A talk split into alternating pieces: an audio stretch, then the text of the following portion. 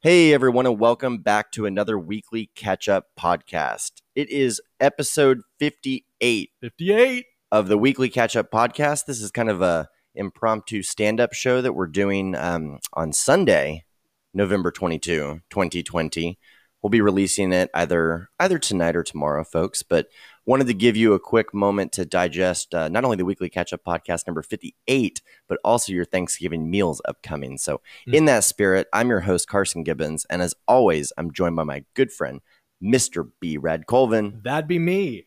You ready for Turkey Day? Oh man, so ready. I got my stretchy pants uh, already packed. Chancho, bring me my stretchy pants. Sometimes, man, wear stretchy pants. Get that corn out of my face.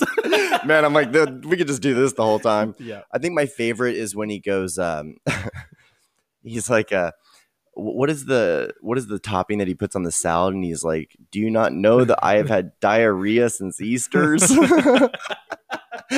Don't you know?" Oh man, I haven't seen that movie in a minute. We're talking about Nacho Libre here, people, at the Yeah. top of the episode. Yeah, if you don't know, then only going to get better from here. if you don't know, turn the podcast off. don't listen again, please. Unsubscribe. We would appreciate that. All right, Mr. B Rad, you ready to get into it? Yeah, man, let's get it.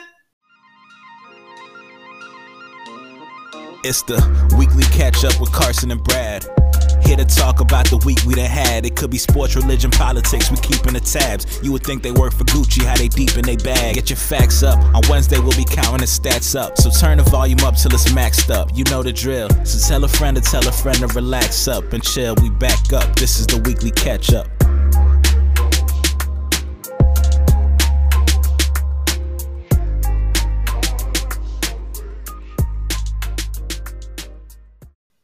Dude, I've been looking forward to doing a weekend weekly catch up podcast because I feel like this four, five day media cycle from like Wednesday till now, like all the good stuff that's going to happen for this week is it's happened. It's already you know? happened, right? It's time to report on it while it's still kind of fresh and top of mind. And we're also not coming out of the craziest workday ever. Yeah, yeah, I definitely feel this is the most well rested I've felt in months. Really? Um, you know, prior to recording, uh, yeah, feel great. Slept till like ten thirty this morning.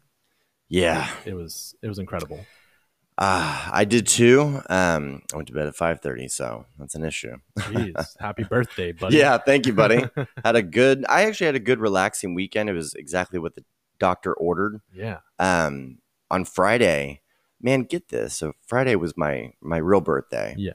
and i've got a big pitch i'm going into and right before that i get the rip text uh, from my Mm. grandmother that uh, her late husband's sister and my aunt joanne had passed that morning Ah. and i was like oh my goodness like this is um we were not like the closest you know but i think we developed a, a rapport like i thought she was hilarious Right. she had some real gems some real uh you know honest outlooks and yeah. kind of takes on the world that really cracked me up uh, the last time i saw her we went to the george w bush presidential library at smu together okay.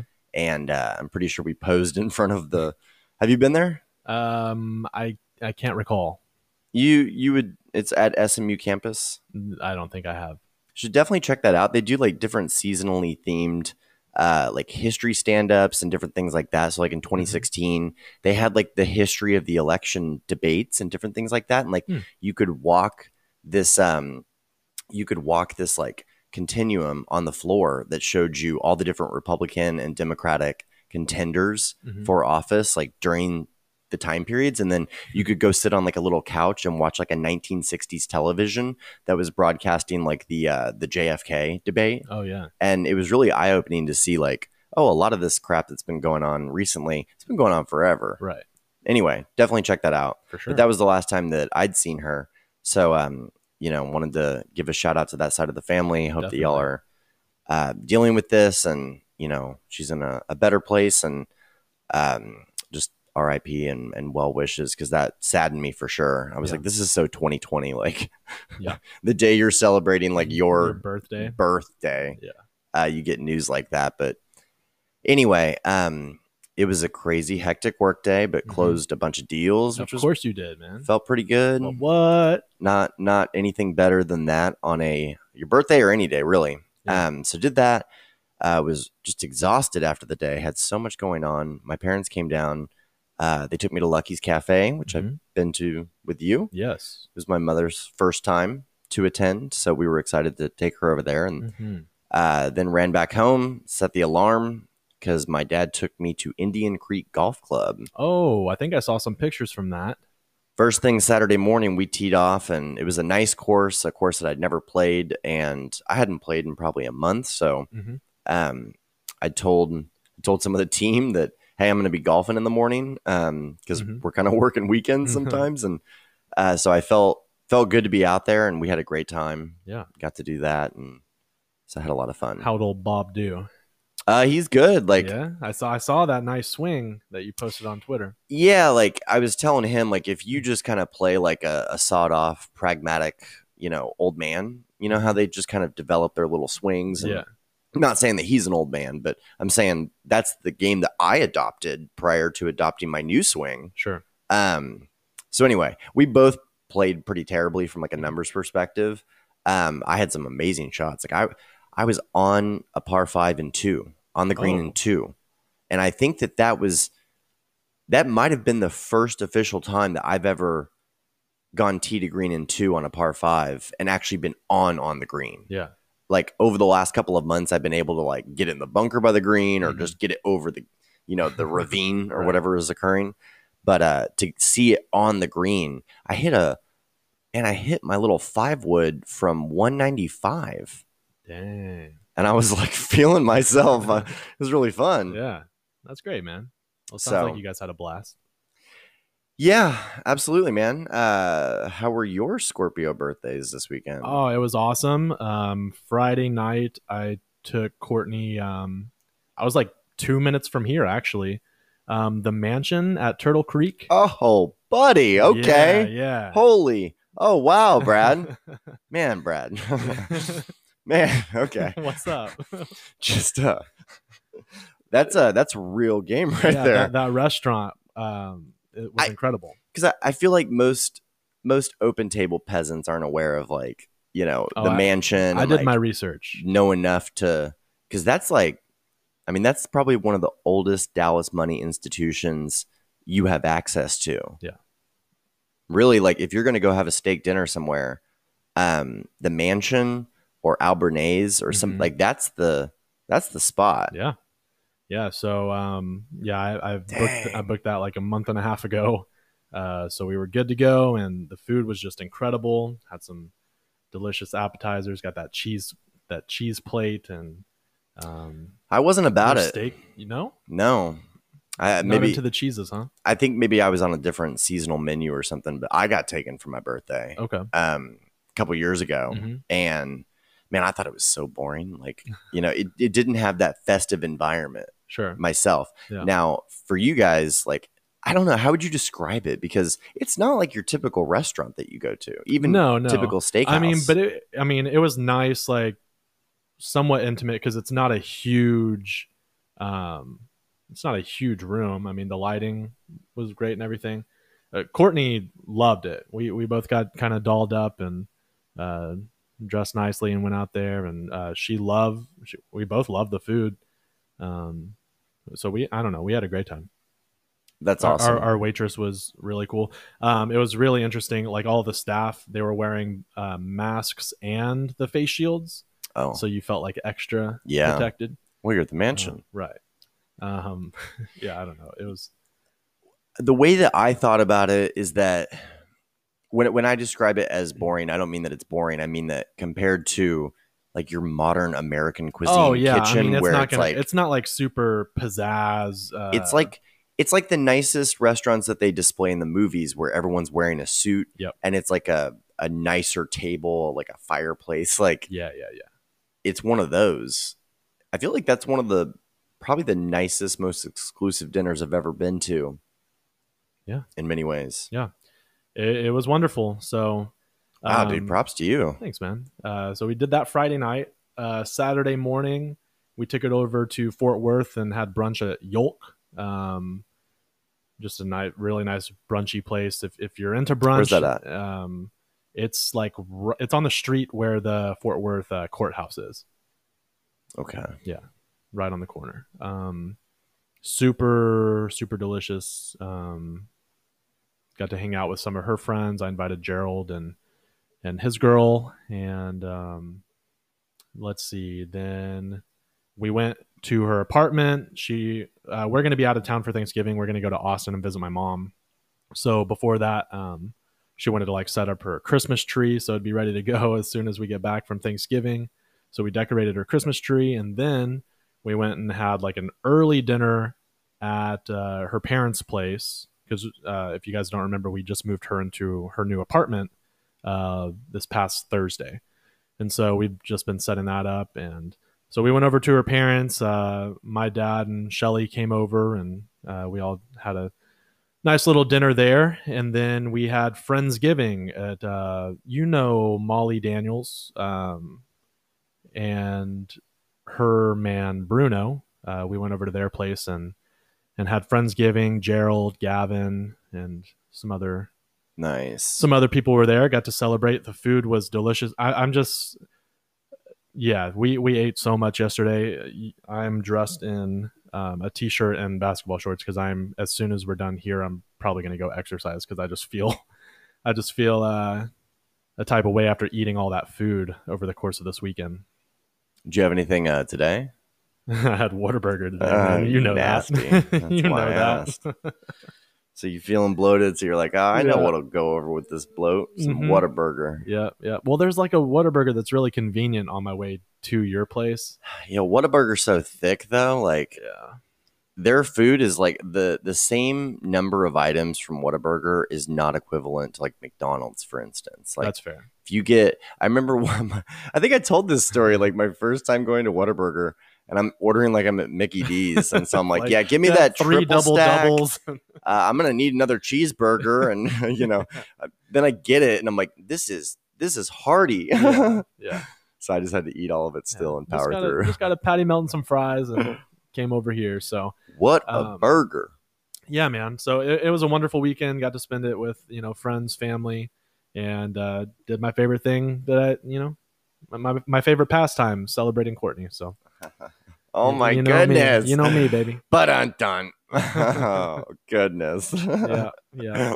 Does she even listen to the show? No, and we actually just talked about this. So Shannon and Austin, you know, we had them on the podcast what three, four weeks ago.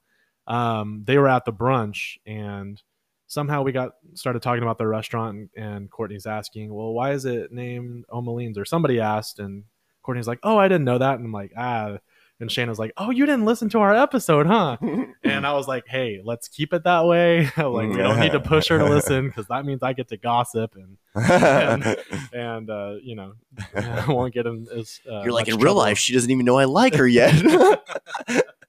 Don't have her listen to episodes one through fifty-seven.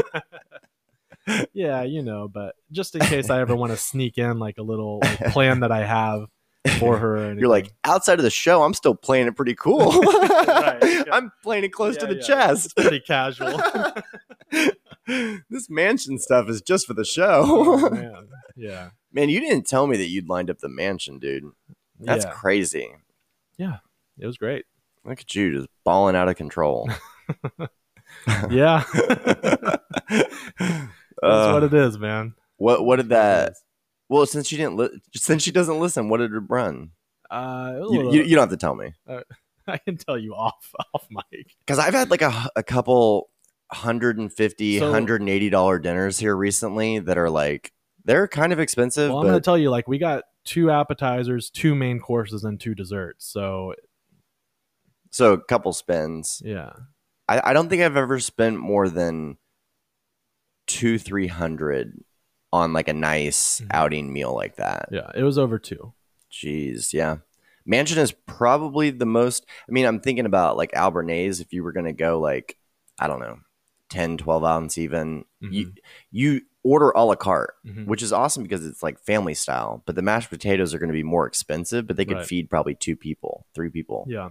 Well, like, I've never been in a relationship prior to this one where my significant other like goes above and beyond. Like I've always felt like I was the best gift giver in the relationship. But Courtney, like you were at my birthday party in the summer, her like renting out the Airbnb Airbnb space and uh, getting Fuzzy's to you know catering and different things like that, and just planning it all out. And so she's she's kind of you know forced my hand and made me up my game. So you know I had to had to do her justice and and make sure that she was treated well all weekend. I also made like a surprise video for her. She has friends whenever that like live in Austin and she doesn't even like I've never met any of her coworkers at Temple, but I, I found them online and messaged and had them like wish her a happy birthday and put together a nice little video for her for a lot of her loved ones. Um, and so I'm, I'm, you know, she's just making me up my game. Man, y'all just set the bar so high in the first year where it's like in yeah, 20. a- after this, like we just got 20 when you're like, you want breakfast in bed? And she's like, you know what you used to do? I'm talking the mansion, Playboy. Hey, I'm okay with that. She's like, where's my curated video? you're like, I'll curate these eggs for you. Hope you like them scrambled because that's all I know. yeah. Yeah. I don't even know how to make scrambled eggs sometimes. I had scrambled eggs for my birthday dinner. I had breakfast for dinner. nice. My parents, so check this out. They uh they got me the most hilarious card. Um uh, maybe I should look for it, but I'm trying to think about if I want to read it or not. Oh. But they they got me a nice gift. Like they got me an Apple Watch, yeah. and it was so funny because apparently my mom had gotten it maybe earlier this year and was sitting on it for this occasion or something to that effect. Mhm. And then she was listening to that episode where I was like, "Yeah, I'm not about that life. I don't want one of those." And she was like crestfallen apparently. Oh man. And so she was like, "You can exchange it for credit." And I was like, "No, no, no. I need you to know. Like, I've kind of turned the corner on this. Like, Yeah. I want one." Mhm. So yeah, no, those Apple Watches are awesome. So she got me a cool black matte yeah, um, Apple Watch. So that's what's up. interested to start doing those biometrics more. hmm Um, I think the version that I have doesn't get like the EKG or what. Like I looked at, Yeah, yeah. there was a couple things that were less relevant to my day to day health that I was looking to Mm-hmm. track that would be available on, I guess, a six or something. But Yeah. I don't care about EKG.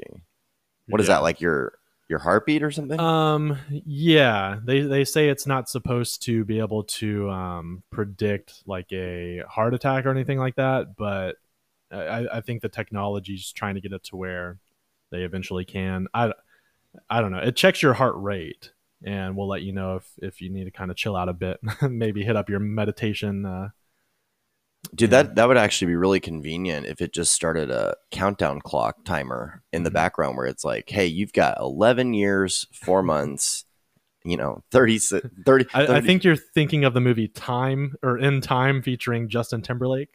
I don't know. That that's just the scary thing as like men hmm and, you know, stressed out white men that, you know, dude, we can die at like 40, 50 Yeah. just like that, drop of a hat. Right. Like we all know people that have keeled over. My grandfather had his first, like I think it was quadruple bypass surgery at age Mhm. 49 or something. So Yeah. I don't have a good track record on at least one side of the family. Yeah, I mean, as stressed as I get, and me down on Whataburger every time I'm heading this way, like, you know, I'm probably gonna, I'll probably be due one in like ten years as well. So, um, I, I'm right there with you. I wish, Yeah. wish we could predict that. You know, why me? As I'm like downing, yeah. downing a large fry and patty melt. You're like, I've been so good running the last two days. right. I don't know. Like, trying to counteract it, man. honestly, like there's a lot of if you talk to like let's say if you were on the dating scene, I feel like a lot of the things that people share with one another are their potential diseases that they're very likely to get, you know? Like yeah. I feel like girls are always like I'm at, you know, extreme risk of breast cancer Mhm. or whatever. And really the guys are like, "Oh, really? That sucks." like and we don't know what we're at risk for, but really it's like Yeah. well, I'm at risk of being a degenerate, of having heart failure, Mhm. of getting pancreatic cancer and just Yeah. piecing out in like 90 days. Like there's a litany of different top killers on both genders and different demos that Yeah. We're That- that all we just overlook. like as a society, yeah, because we're all eating from the same trough and hmm I don't know, like you ever watch that uh is it Pyrex or what was the um Tupperware? uh, documentary where they realized that they were putting harmful chemicals not only into the Tupperware but also into the lungs and all of that of their factory workers. This was the first I'm hearing of it, so I don't know. It's pretty it's pretty dramatic and alarming in that this docu series like opens up and there's a there's an old boy and An he's old boy. an old boy. Like he's just a good old boy, or well, he I don't know how to describe him. I can't really remember. because when you say old boy, like I don't know the age in which I'm supposed to picture this. He he was 40s, 50s, Oh, um, okay. He but was- had so he's a good old boy. he had a pretty twisted around deformity for his face. Got it. Um, I don't remember if it was like one main big eye or what was going on, but he was pretty he was pretty messed up. Mm-hmm. Got it. And he was talking about how he was the offspring of one of the Tupperware factory workers. And- man, Yeah, and so that that was when it was revealed that this harmful chemical that not only went into these factories and these plants and the workers were at an accelerated risk of being around, but it's now in 99% of human systems Mhm. due to like think about from the 20s, the 40s, the 60s like when they built a new, you know, Tupperware thing or a new skillet for instance to fry in, everybody got that. Yeah. We used to all have the same plates in like 5th grade. You know what I mean? Like yeah. you had a couple different options. I love those memes that they're highlighting those. Like, which ones did you Uh-huh. have? yeah, yeah. So, if there's something harmful in one of those product lines, like it could be global. Did you ever have? Uh, sorry, this is off top. Did you ever have those Looney Tune cups? Like it was the face. Yeah, yeah. I, I saw that trending on Twitter. I, like I thought I was the only one. No, no, no, I didn't know that they they were that popular. I had uh I had Sylvester. who was the uh was it Tasmanian Devil or something? Uh-huh.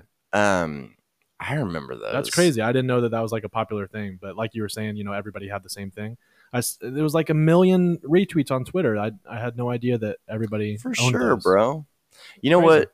You know what? We're not special at all. Like, there's nothing Yeah, unique. You're right. Like, I love those You're- throwbacks yeah, to. Uh, you're unique like everyone else. Yeah. Did you ever go to a pool party and have a Capri Sun and maybe mac and cheese with hot dogs in it? Uh, yeah. Okay. Was that not the greatest day ever? Uh, yeah, of course it was. Turns out we all did it. Everybody in suburban America did that. Yeah. We used to have a lazy Susan full of like branded cups where, you know, when you graduated from the sippy cups, just the basic primary color with a suction cup lid, uh, you could graduate to like the Looney Tunes cups and the Texas Rangers cups Mm. and Dickey's barbecue cups. Like Yeah. there was just people seem to used to do that a lot. You know, cups A were lot a of big yeah, thing. the Dickey's cups, the Rudy's. Um, Just something for everything. Yeah. Remember going to the theme parks and they're like, yeah, but if it's if you pay eight fifty, you get to keep the cup. right. I'm like, yeah, and haul Yeah. it around all day.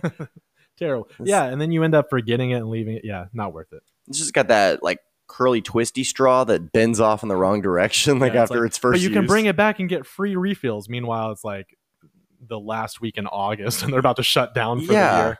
They're like, just buy a season membership, and I'm like, I'm drinking eight hundred dollar Yeah. cokes right now. yeah. How often are you going, man? Yeah, I'm like, how how early do you want me to die? Like, man, when you start kids off on those curly strawed like cokes like that, they're gonna die. Yeah. That's just not Pumping sugar into them like at three years old. well, and caffeine and mm-hmm. Kids don't stand a chance these days. man. Between technology and just like what we feed them. I don't know. I don't know how it's going for kids nowadays. I, like yeah. really, like zero to ten type deal. because you know me like i'm getting them when they get to high school but i already see the effects of technology being in their lives and and How so? Expound upon that. uh, just trying to keep their attention like while i'm teaching my lessons they have to constantly be doing like you know whenever they're home they're playing video games. They're watching netflix while they're scrolling through social media you know while they're on their laptop uh, facetiming having a group facetime with their friends. Um yeah it, it, it's just insane trying to keep their attention.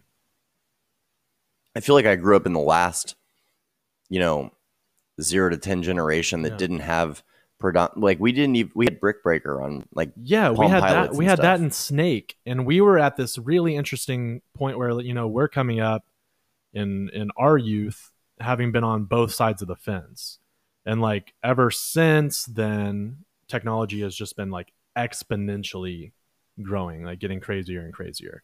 I feel like we were the we were the last remnants of you know the time before. I mean, little little bit. Just that's just a fact. If you look at the timeline of everything, because I I distinctly remember. I think it wasn't until I was probably nine or ten years old that you know I had my first like AOL account. That's what, yeah, AIM. Like I remember dialing up. I remember throwing my mom off of. I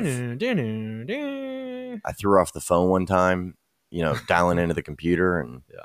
she was not happy about Yeah. that. Yeah, man. The um, texting, like going over your data plan, you, you know, because you only Yeah. got a hundred texts a month or something ridiculous like that. I'll never forget like holding that brick phone, that first brick phone that I got, like in bed and just being like, I, Yeah. I have everything. Yeah, I, I have all the power. I'm going to call people. I can't believe I could call them right now if Yeah. I wanted to. Well, actually, they'll have to call me because I already went over my minutes. But if they call me, uh, it doesn't count for some reason. Th- There's something to be said there, though, that, you know, there was a famous like internet, uh, I, I don't know if it was, um, it was like Tom Edison or, or one of these, it wasn't him, but it was one of those old timey guys that Mhm. was making predictions. And he was saying that there would be a network where it would operate like the mail, but you would send it in the moment and expect for it to be received at a later date Mhm. and it would just go into a queue. So like the idea of immediacy with our technology, when you first got that first cell phone, you could call somebody now. Mhm. I remember like the first one it was difficult or impossible to text. Um so now we're sending things in a multi like multi application situation where we we're on Parler, we're on TikTok, Yeah. we're on Shout out. you know, we're just doing all of that stuff. And the app spread, I think, is what the younger generations are accustomed to from their childhood, which is what I still struggle with. Because, Yeah. like, when I'm straddling Zoom, you know, email, text, I'm getting a call. Mhm. My other computer is accidentally FaceTiming in because it's synced, and Yeah. I'm I'm on this other third party. Like, it's overwhelming to me. And I think that the people that always grew up with this, they're going to be at a different advantage in certain ways. Well, and it's also just crazy because there's so many different social media platforms that are popping right now. And so back then, you know, it's like either, you know, call me and leave a voicemail or email me. And now it's like, oh, dude, you hit up my Snapchat. You should have, you know, messaged me on, you should have DM'd me on TikTok or hit me up on LinkedIn or Facebook. You know, you should have sent that invite on Facebook. Um, it- it's just crazy. Like, because everybody, there's not just one platform that people predominantly use. No. And it's hard to understand like which ones are you on? And then as a society, how do we prioritize these platforms in Mhm. terms of like which ones are the respectful ones? You know, we know Dean abuses LinkedIn. Most people don't. Most people think of that as like professional. You know what I mean? Like, Right. you know, he's doing Parler in LinkedIn and I love it. Yeah. Shout out to Dean. Yeah. but the point being that there's such a, a hybrid, like, uh, people don't know whether to add each other on Facebook at work Mhm. when there's also Facebook at work. Yeah. You know what I mean? Like everything is interconnected now. So it's like, well, what what is my naughty channel? What's my professional channel? What's my Mhm. family channel? And they all blended into one, Yeah. Um, just a landscape. yeah, it's crazy. And from a remote working professional standpoint, it's like, well, it's a weekend. You know, what if there's going to be communication? Do I need to return communication if it's emailed to me? Is email the Mhm. softball toss? Or what if I get a Slack? And then what if I get a Slack in a, a group channel and I'm not singled out? It's just at channel. Mhm. Yeah. Do you do you have an obligation to? Yeah, because we uh, we use Slack up at school, and so I'm always Do like, you? Mhm. So yeah, do you have that's different our, groups? That's our main. Yeah, that's our main form of communication. We have like an all faculty uh, channel, and then uh, full time, and then I have a couple just with some coworkers where we send teacher memes and stuff like that. But, um, but yeah, that's like our main form, and so it's like, okay, do I at least have to like give this a thumbs up so they know that I, you know, saw it, and it's just you know what, a phone what's call the is. etiquette, you know? a phone call is still the most immediate like Yeah. i need to speak with you right now Right. uh, type situation i feel like a text is pretty direct um, you know an email is probably behind a slack for me hmm an email says to me like take your time think about this Yeah, you give know it give it a week.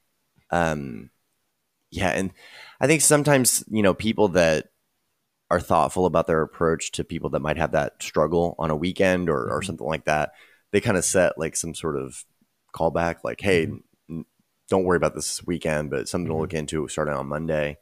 But with COVID, and I was walking around the neighborhood early last evening and saw a guy like up on his balcony, like all plugged in. I was looking Mhm. at people in like the little office in the apartment. There was all plugged in doing demos and all this stuff. And, you know, I, I don't know what the etiquette is with, Yeah. especially as services go globalized and like internet connected, like every single day is a, a commerce day. Yeah, definitely.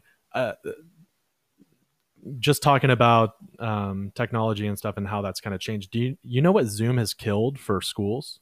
What? The snow day.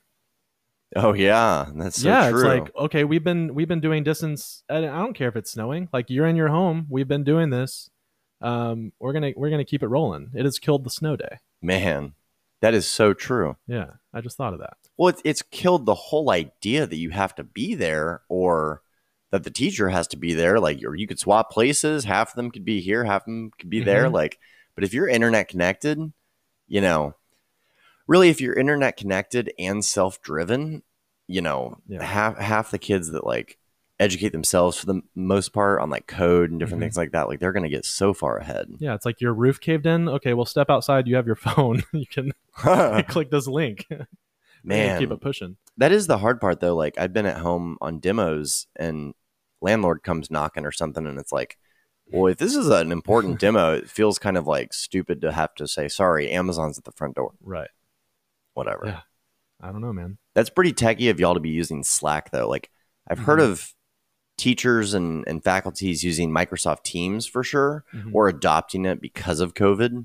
Uh, but the fact that you were already on it, like your whole suite of tools seems pretty bleeding edge. Yeah, I think there we have like half pretty young teachers and then the rest, you know, are honestly like on their way to retirement, like within the next year to 5 years.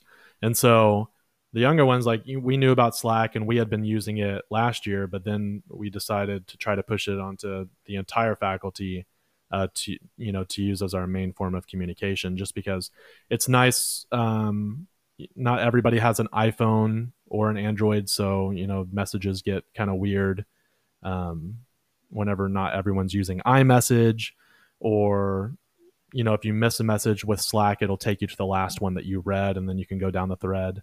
Um, it, it just was a lot more convenient. So after a little bit of pushing, um, everybody's kind of finally on board with it. I'm happy with it. Yeah, I, I wouldn't be comfortable in in Teams versus Slack for sure. hmm I've just used Slack honestly for probably five or ten years at this point. Wow.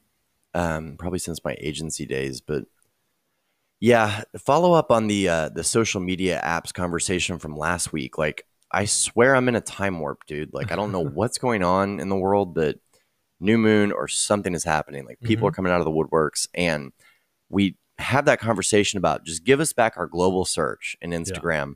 And within 12 hours, I like instinctively hit the global search, and there was global search. Really. Look at Instagram. So okay, you tell me if my Instagram looks the same as yours. Yeah, so you wait, you still have old Th- Instagram. that's what I yeah, I so I haven't uh I've seen screenshots of the new one where people seem outraged and if I had that I would be too. Are you a uh, a publisher account? Yeah. You are? I believe so, unless I changed it. It does you look like you're basic. You, Oh. like I can't see insights on Maybe I changed it back. I know that I was publisher account for a while. I, I think uh I took my account private and I had to stop being like a publisher. That's true. Yeah. To go private because I tried yeah, to do that the other day. I wanted to be a publisher and I wanted to be private Yeah, because it I was doesn't like, work that way. I'm letting these folks know too much. And yeah, uh, that's how I was feeling. I was like, I'm getting too many friend requests. But then it was like, hey, your ability to boost. eh, Get in the hole. Oh, oh, oh, that fella deserved that one. You just scared the crap out of a lot of listeners. Yeah, but man, that was a beautiful approach shot. He nearly nailed that. We're watching the RSM Classic as we podcast, folks. Um, what were we talking about? Um, Oh, it's back. Yeah, my phone's off, but I'll show you later. I have Okay. the publisher account still because I like to. Sometimes I'll be honest with you. I don't know if you've ever seen this, but like I'll boost the show a little bit hmm on my own personal Yeah, yeah, IG. Um, so like when the new logo came out, I boosted that. Yeah. Like I don't, I didn't get 180 likes on it myself. you know what I mean? Yeah. But All they, right. they don't know that. yeah, we, yeah. I can't tell them the secrets. It's not like we're telling them right now. but I think that I need to look at the geo targeting because I think it was only like one country that was like, "Man, we're we're loving this podcast here." yeah, in Malaysia, Yeah. really big. Hey, would you rather be like normal in America or number one in Malaysia? Yo, number one in Malaysia. I'll take Like, it. Let's go to a smaller market and Yeah. figure it out, bro. Yeah, Malaysians, what are y'all up to what, what's the sitch? How can we help? We love y'all. We love y'all. I don't know what kind of I don't know about politics. You know, I, I don't know if we're in good standing with you guys, but I just want to say from the bottom of my heart, like we're your number one fans as oh my goodness. as you are ours. As our most downloaded country, Malaysia. as far as your political system goes, whichever party you the majority of your people like, that's also ours. Malaysia's like going to be a super racist country, aren't they? Like, I Oh, just feel man. it. we're about to get canceled. don't don't don't put that out there. I mean, we didn't pick like I don't know.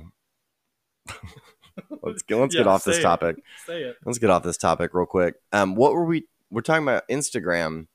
Yeah, so I couldn't not boost and see my because with Mhm. View Insights, I get to see if you've saved my photo too, and I Oh, want to really? see that. Yeah. Um, like if you post on your story, what No, do you mean like, save? So on Instagram, Mhm. I could go to your Instagram, Yeah. and there's like a little ribbon on your Instagram posts, not your stories, but your actual posts that I could use to save. Mhm. So I could save it. And if you go into your profile and then you go to like the ellipses menu at the top right Ah. corner, you can go to your saved uh like photo reel and you could have just saved random things that inspired you or like a pen board or Mhm. if you thought somebody was hot or Right. I'm about to say like I'm checking out to see who's creeping on me. Well that's my whole point is Yeah. that i can see not who and this is probably for the best Oh, not who. not Oh, who oh man That it takes was, the fun out of it. the minute they tell you like who's doing what nobody does anything you know That's fair. it's like platforms that let you screenshot mm-hmm. and others that you know notify the other Yeah. party that you screenshot So it'll, it'll give you the number of like how many saves. Right. Got it. Okay. so it's always interesting because you get that new you know banging headshot going on and all of a sudden you get like four saves and you're like what the what That's good. Hey, um, Malaysia. Back to Malaysia, man. oh Uh, Kuala Lumpur, the second friendliest city in the world. Kuala Lumpur, of Yeah. course. Yes, That's new second headquarters. friendliest city. So You know what? Should we think about going to number one happiest city? yeah, I mean, What is that? let me find out. It's probably going to be like Bridgeport, Connecticut. when asked, residents said it's because of our high household median income. Oh, let's see. Let's see what we got here on the old Google. Uh, Queenstown, New Zealand. Oh, doubtful. Doubtful.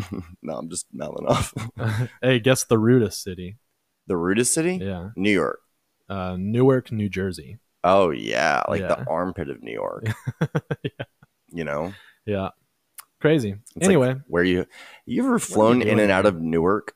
I had to No? stay overnight at the Newark like Radisson one time, mm, and this place was so sketch. was like, it? yeah, like I got in there and I can't remember what I was so tired. I'd been traveling for like 24 hours, and you were like, uh, "Can I check in?" And they were like, "What gang you with?" Well, no, I it wasn't that bad, man. I just wanted to take a bath. they didn't have a drain Oh. stopper, and so I just kind of like laid there and like You're like, "Can I take a bath?" They're like, "We don't do that here." I just kind of splashed around in the thin film of water that would form. I'd hold my fat toe over Yeah. the uh, the drain, and I was just like cold. I thought it was going to be room service, and they're like, "Nope, the cafe downstairs closed. Opens tomorrow." oh, that's great.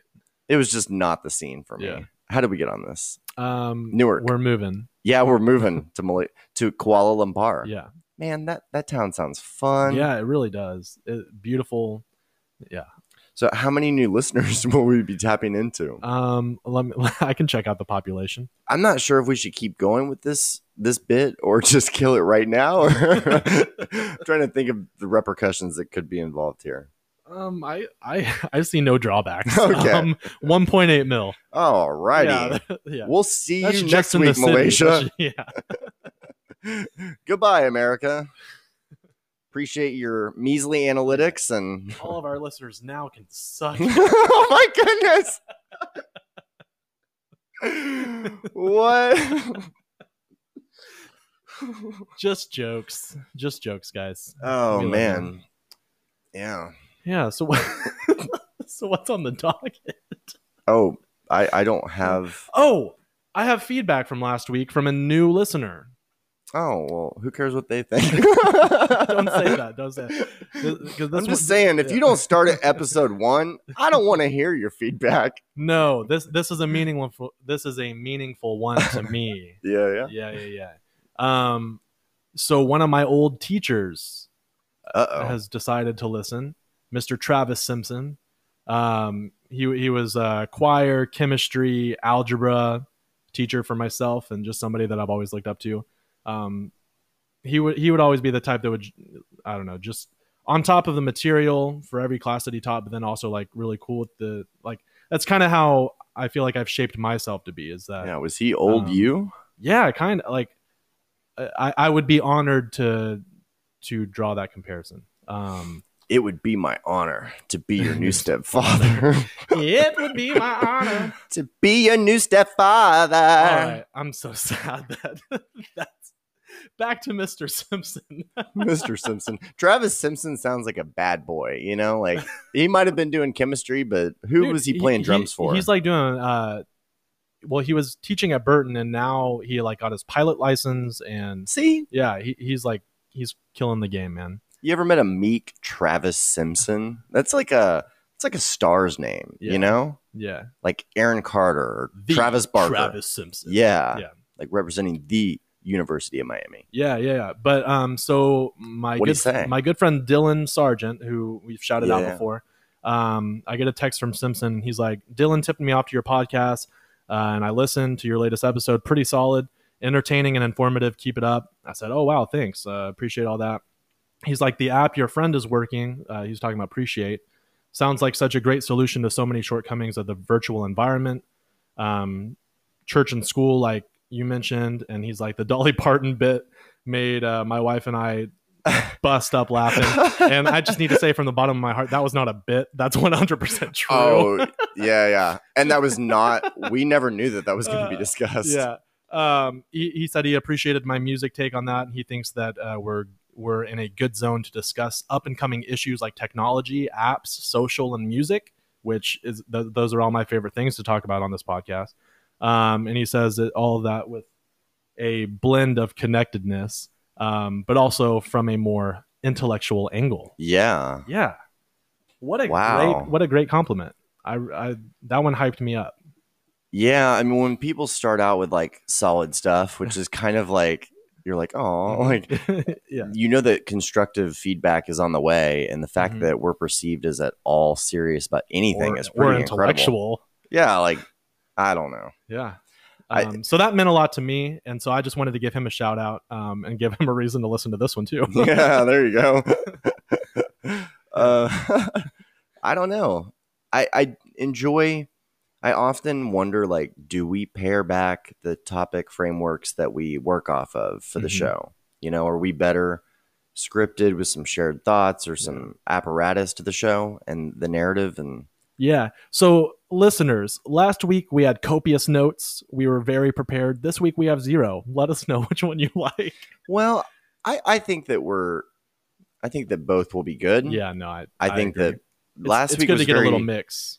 I heard from many people just that they just thought it was really funny. Yeah. Um, you know, again, since the deleted episode, I just don't think that we've maybe taken this as seriously in certain respects, or Mhm. we've cared less about the opinion of the show listener when we felt like we'd already tanked that opinion anyway. You know what I mean? Yeah.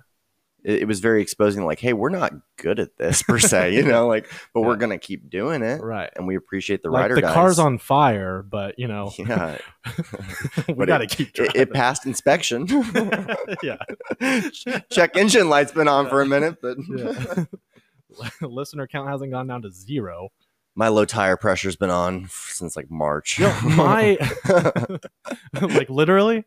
or, Oh yeah, Okay. my my car's like on its last leg. Yeah, my um my sensor is messed up, so it always says I have low tire pressure. So i if I Oh. ever actually do, I'll never know. Yeah, my car also won't store or hold. It won't retain any of the windshield wiper fluid. Mm-hmm. There's a cut, I think, in that because they keep filling it up and sending me out, and then it gets dirty, and I like go to squeegee it, and I'm like, oh no, I'm blind. Yeah. There's no fluid. It's been a real, oh yeah, that's a real hazard, Yeah. man. Like, and you've had you've had this vehicle for a hot minute. man, uh, I bought that thing in 2012. Okay. and um, you know, I've always been relieved. I have a 2012 Ford Escape. hmm I bought it like same model year, just slightly used. It was the nicest, most newest car I'd ever had. I've only had three cars. Yeah. Um, my F one fifty, the Civic, and then this, Hmm. and it helped me not focus on cars. You know, like Mhm. I didn't ever look at another car, and that was most beneficial to my Ford Progress because when I started fantasizing about a little roadster and all of this, like the next thing you know, I'm like selling belongings on the street corner and like flipping this car and trying Yeah. to get that, and um, also going further back in like model year than I should to be able to get some cool import or something Mhm. stupid. So this car has been great. I always kept the low mileage on it because when I bought it, I worked two miles from my apartment. Um, I then moved to Baltimore where it was in the garage all the time because I walked to work in Baltimore. And then I came back to Dallas and I worked two blocks from my apartment for another two years at the agency. And um, then I worked remote for three and a half years. and now I'm moving on top of my apartment, um, on top of my Right. office, essentially. So again, I will not be using it. That's great. So even though I've had it for a decade, I think even with all the the back and forth to like California and some of those cross country road trips that I have done, which have been the majority of like the wear and tear plus in town, uh, I only have like eighty thousand miles on it. oh, that's very impressive. So I mean, I don't. I, you have to have a good mix of like low mileage and also a good year. You Mhm. know, like if you had like a 2017 something with 30 or 40,000 miles, that would be a lot better than having my 2012 at 80. Right. Like you, I was told that you actually can run out the clock on the car regardless of the mileage. You know what I mean? Yeah, that makes sense. Yeah, I'm. Yeah, I, I'd like to get a truck or SUV or. Your car's still Jeep. pretty new, right? It's uh, also a 2012. Is it really? Mhm. Oh. Honda. Yep. Well, you've kept that thing really nice. Oh well, thank you. Yeah. I thought that that was much newer. no, no, it does have. It has over a hundred thou on it now. Um, Bro, like you've inspired me on that Honda because like it's nobody nobody rolls up anymore. You know, you get out of Yeah. an Uber Black or you're already there staying at the Mhm. hotel block like I think that most of the time, especially in urban city living, having like the dope car or whatever is kind of overrated yeah. and the It's streets played out. the streets here are so bad. If you're in Plano, like Legacy West, I would have much more of a need to work towards a, hmm a Bentley than I would in Uptown or Dallas, where there's potholes everywhere. Right. Every But- pothole you hit is a couple hundred to. The Testament, I've thought about this. Like, do I just go buy like a brand new four door Honda Civic, like 2020, because you know it'll last till 2040? Yeah. And I had no idea that yours was this dated. Yep. Because it looks, they, they don't go out of style, is my main point. Yeah, I think it's a great car. The only reason I like, I do like to travel, and it- it's just not convenient for uh, road trips as, as far as like packing. And I want to be able to go camping, different things like that, and just can't do it. That's why the the Ford Escape has been you know just the greatest thing because even though it is like a little four cylinder, but it gets you know pretty decent gas mileage, and you know I've taken it some pretty crazy places. You know, Yeah, mine mine's four cylinder, and like once it gets up to past seventy, it starts shaking, and uh, that's also an issue. I mean, mine shakes sometimes, but I I went like a hundred yesterday. Yeah. and for quite a while, and it didn't. it was fine. Yeah. Well, that's good. I'm just man, I'm so bad about that. Like, I'll just go a hundred if I can. Yeah. Went a hundred on the tollway yesterday, but I was just keeping pace with half those folks. Oh yeah. As long as you're moving with traffic, that's cool. If you're weaving in and out, I'd say chill a bit. A little bit of weaving, but I wa- I was the follower. I wasn't leading. Mhm. So I was kind of tailing this uh, Porsche Cayenne that was blazing a trail for me, and he was looking for cops up front. I was looking for cops out Yeah. back. Good. Good little duo. There's more leniency on those toll roads, dude. I feel like the Mhm. nicer the Lexus and SUV, and the the better demo, you know, fiscally, um, hmm it's driving down the street, the less they, because you know they stop cars that are like dinged up. Right. headlight out, you know, wrong tag or whatever. Yeah. Okay, let's talk about something else. what else has happened since uh I so the the global search with with Instagram is back. hmm Um I don't really have any new findings on the um the social media stuff other than that. No, I will say the Jeezy and Yeah, yeah, I uh, wanted to follow up on Gucci uh, battle went on, and depending on you know with the verses, it, it's hard to describe just to like the person who isn't like very immersed in that world. Um, but there's a lot of people who say Gucci won just because of his presence and like his demeanor and the the way that he was kind of strutting on the stage and acting like he kind of owned the place. But then others are saying like Jeezy picked the better songs. Um, it was very hostile throughout the entire time. Uh, I, I saw a lot of people, you know, just tweeting out that they were scared from the comfort of their own living room. Um, but they did kind of piece it out at the end and say, "Hey, you know, there, there's too much violence going on lately, and um, you, you know, we don't have to make music together. We don't have to be best friends or anything like that. But you know, we do want to make a statement and say, you know, it's in the past. We're moving on, moving forward, and all that. So I, I actually really appreciated that, and I thought that was really cool. Yeah. I watched uh clips of it and for a while I was like, "Oh, I didn't realize how intimate this was." Like, Mhm. you know, could somebody bring a gun and this thing get shot up 100%? yeah, But then I saw there, there was a lot of security. I saw Gucci kind of like kept interrupting Jeezy, and Yeah. then I thought the main clip that kept getting shared on Twitter of like Jeezy being like, "If this isn't about you or me, Mhm. man," and then he goes like, "What? What did he call himself? Like, I'm the leader?" Or I can't Um, remember. I don't know. That was like a big moment where I was yeah, like, yeah. "Oh snap!" Like it felt like whatever had happened the rest of the time, Mhm. he won Right. based off of like what I saw. Yeah, he was just being the bigger person because Gucci ac- actually kept bringing up the friend that he allegedly I- killed. I thought I was listening to that. I was like, "Is this as blatant as I think it is?" Yeah, yeah. Um, because he even had like diss tracks that mentioned uh those allegations and like you know was hating on Jeezy and stuff, and like he played those songs and was like staring at him while he rapped them, and that's what I'm saying is like it was really intense as far as that goes. Like it, um, it, it definitely could have gone south if if egos and feelings had gotten in the way. I don't know how they didn't. You know, I don't know how Jeezy like maintained his composure Yeah. if he really thought Jeezy that there was was, like, an "Come on, man, truth. this is like 20 years ago," and Gucci was like 15. Like, like Uh, he'd been- yeah. like he'd been, yeah, like he knows the date, you know? Man, I don't know. Yeah. You got to think that maybe Jeezy's sitting on the bigger pile of cash. Mhm.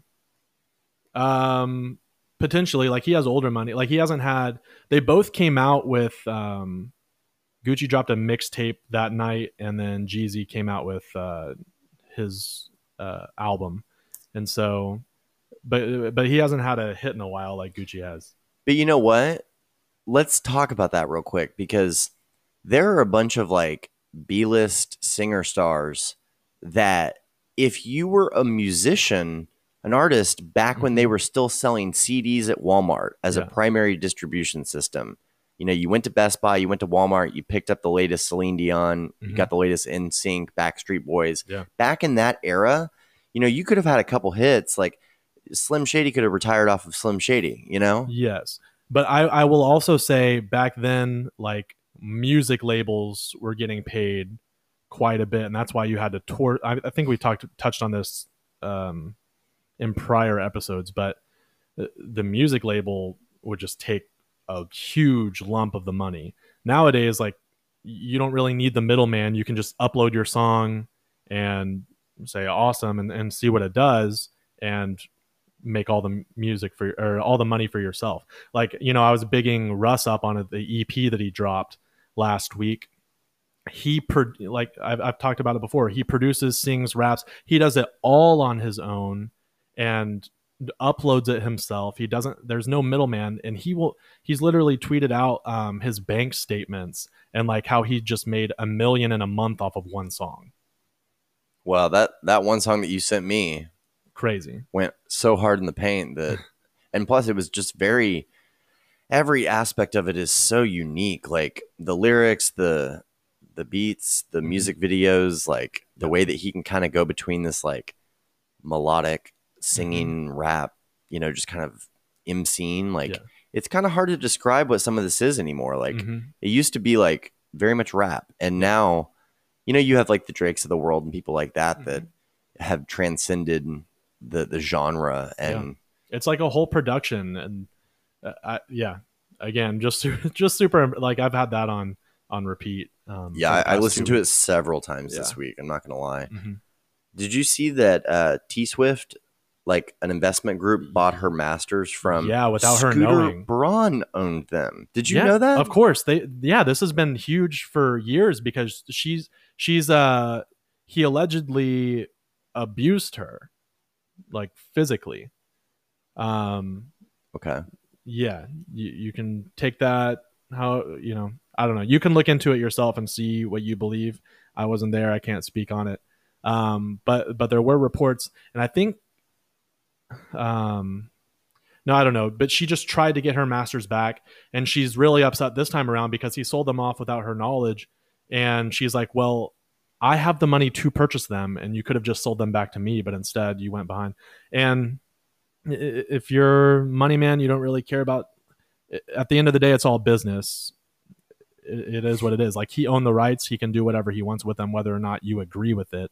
Um so i can't really hate on them for that. They were they were there's probably a nicer way he could have gone about it but seeing as how you know there's um Right. murky water and Well, he you know, was not everything's good between them Your point being that he was perfectly within his uh, business right and purview to sell it to whoever he wanted, Right. but by not notifying you or giving you first dibs, um, clearly he doesn't value his relationship with you to the utmost Correct. extent, and that's just what you have to read into that. But I didn't really realize, I guess, that he owned her masters, and Yeah. I was I saw this headline. First of all, it was three hundred million dollars. Mhm. Second of all, I was like, how much money does Scooter Braun have? Because Oh, he's doesn't he own Justin Bieber? Yeah. Like, how much money does this guy have? He must be Um, close to a billion. Like, it, he be. must be seven hundred and fifty million dollars. And who is he? He's the connected guy that finds children on YouTube. I guess. What is the his, deal? His, uh, his net worth is at least 400 mil, but that's as of September. Um, so obviously it's gone up now that he's sold uh, the rights to Taylor's Masters.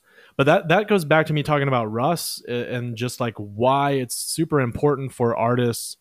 You know, if you can, then then go your own route and not have to pay anybody to put out your music like if you're that talented i will say a lot of people have benefited from record labels because you probably couldn't have um, been pushed on the radio or anything without their help and maybe they do deserve a good portion of your money because you would be nowhere without them to begin with you know what i mean so i don't know you, you just you can't be mad at the record label if you're the one that signed the contracts i definitely think that the record labels take advantage of these artists but no one forced you to sign it. So if all of a sudden you blow up and you're wanting to get out of this contract, like they're not obligated to. Does that make sense? Yeah, yeah, yeah. I think it's like I definitely think record labels screw them over. However, you either could have done it on your own or you couldn't have done it without them at all. And, and so that's just kind of you you know, that's the route that you took. You can't be mad at it. I think half the stuff that we spend time, you know, conjecturing on and discussing in terms of uh, market fragmentation and these new things, like, oh, the record labels have been mistreating stars for Mhm. forever, and oh, Hollywood had like an inductee, you know, uh, hazing process, and uh, all of these different like layers of bureaucracy and and people that had to say yes, and all of this, like all of this just boils down to the internet and d- democratization of access to to markets. Like even if you were a designer, it, let's say that you had to um, go find a, a design job at a you know otherwise like already set up design agency, and nowadays you can just get a Squarespace, you know, promote yourself, show your portfolio. It they're all just URLs with Mhm. differing levels of domain authority and like brand reputations behind them. Yep. But there's a billion portfolios out there of people that could do the job through the agency that they're working with, or they could do it on the side hustle with freelance. And then that customer could still go tell people like brought to you by people from the Richards group or whatever. Right. But the, even with the Richards group, I think the the amazing thing to me, you know, I interviewed at the Richards group back in the day. I was one final interview away from getting a, a, a brand management job at Richards Group on Dr. Pepper Snapple. Wow. And that was right when they were losing Chick fil A back in the day. Yeah. And uh, so they had combined some internal resources to fill the gap that I was going to be filling because uh, suddenly somebody was kind of like without half their job. Mhm. And I'm thinking to myself, like, that was always the most solid play in the ad world. You know, it was the largest independent agency in the known universe. Yeah. And they lost 60% of their client roster in a day because of the stuff we discussed a couple weeks ago Crazy. and it's like uh, you have to think when when you shave billions by 500 600 million dollars you know there are people that probably thought that they had made it and where are they going to go Mhm. now you know Yeah. Um, yeah, at this day and age, just uh, with any type of, uh, especially in like the creative world, it you, could just strike. I mean, you can go viral. Like we talked about the Ocean Spray dude, right? Um, who who's coming on with a bunch of these deals. He's already been featured in commercials. Um, he's been on air with like Snoop Dogg. Uh, he's he, they bought him a house. He said he's been or he's made about 340,000 through the music video and commercial appearances just from a 10 second video on TikTok. You know what I mean? i didn't know he was pulling 340k Yeah. all right Yeah, that's insane it is. you have to be you have to build products up overnight and be ready to ship them because Yeah.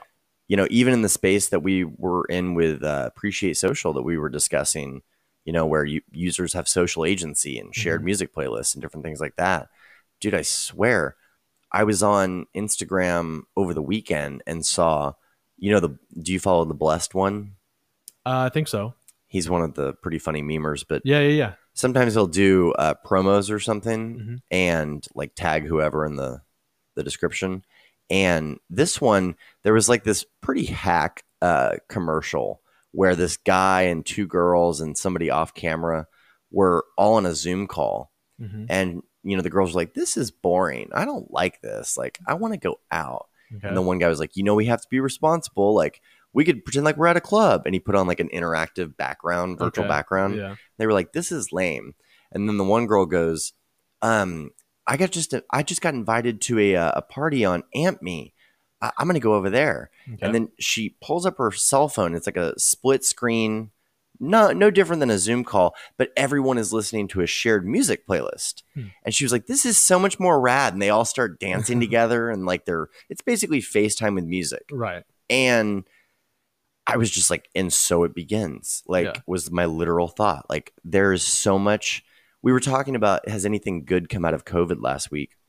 A lot of crazy stuff has come out. You know Mhm. how many new jobs and innovations and like Yep. new norms that we staff against, build products against? Like, Mhm. it's insane. Yeah, definitely.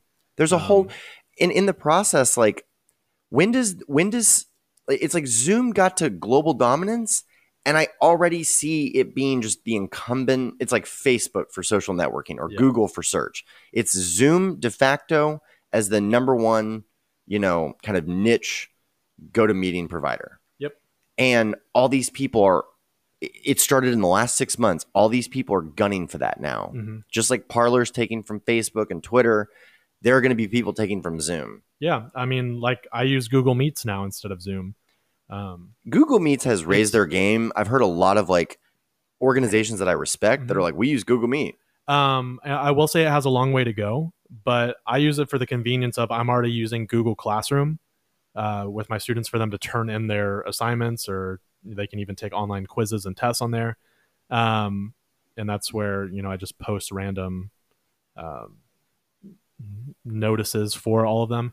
And so then there's just like the Google. I, I do it more out of convenience, is that I don't have to make a code or anything. It's already there. We click it, and we're in the meeting. Um, I, I do think that there's stuff that they have to up their game with, but it, it gets the job done. Well, that's cool. Yeah. It everybody is just looking for consolidation as well at the cor- I think at the scholastic and the corporate level.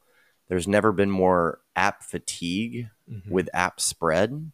You know, we, we don't want yet another login. Like, how are our people going to access this technology? It's going to Yeah. be integrated into our.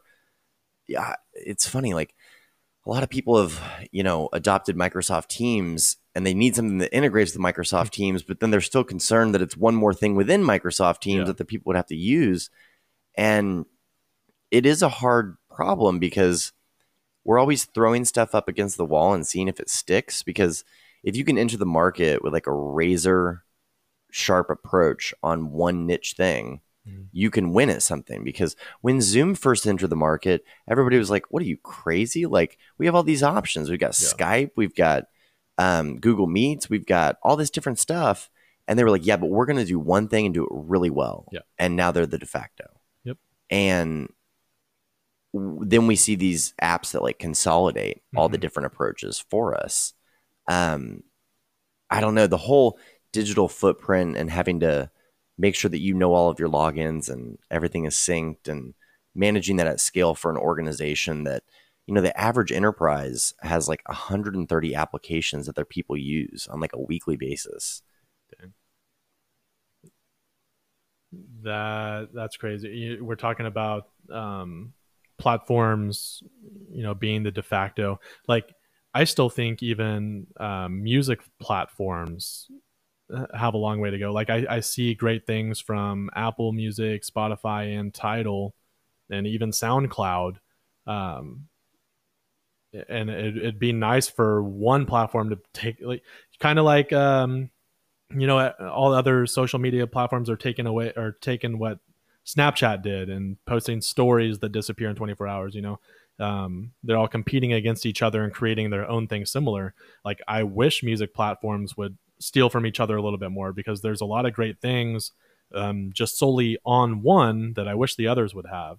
Um, like you know i had tweeted out uh, that apple music anytime like a big album comes out it's like they interviewed the artist and they came up with um, the background behind all of their songs. And like i love that. I think it makes it more personal and, and um, just give brings another layer to the album and makes it more special. And then spotify just uh, their user interface is a lot more easy to navigate um, and i think it's easier to find like new music on there. Soundcloud literally like anybody can upload to there which i think is great um, and Tidal like they're exclusive they they've done like amazing uh, virtual uh, concerts. They've done like films that scored by these artists. You know, like Beyonce coming out with a whole cinematic thing, uh, visualized album, concept album, stuff like that. Um, I, I wish one platform would bring all these things together and I could get it all in one place and not have to, you know, spend five to ten bucks on each platform a month.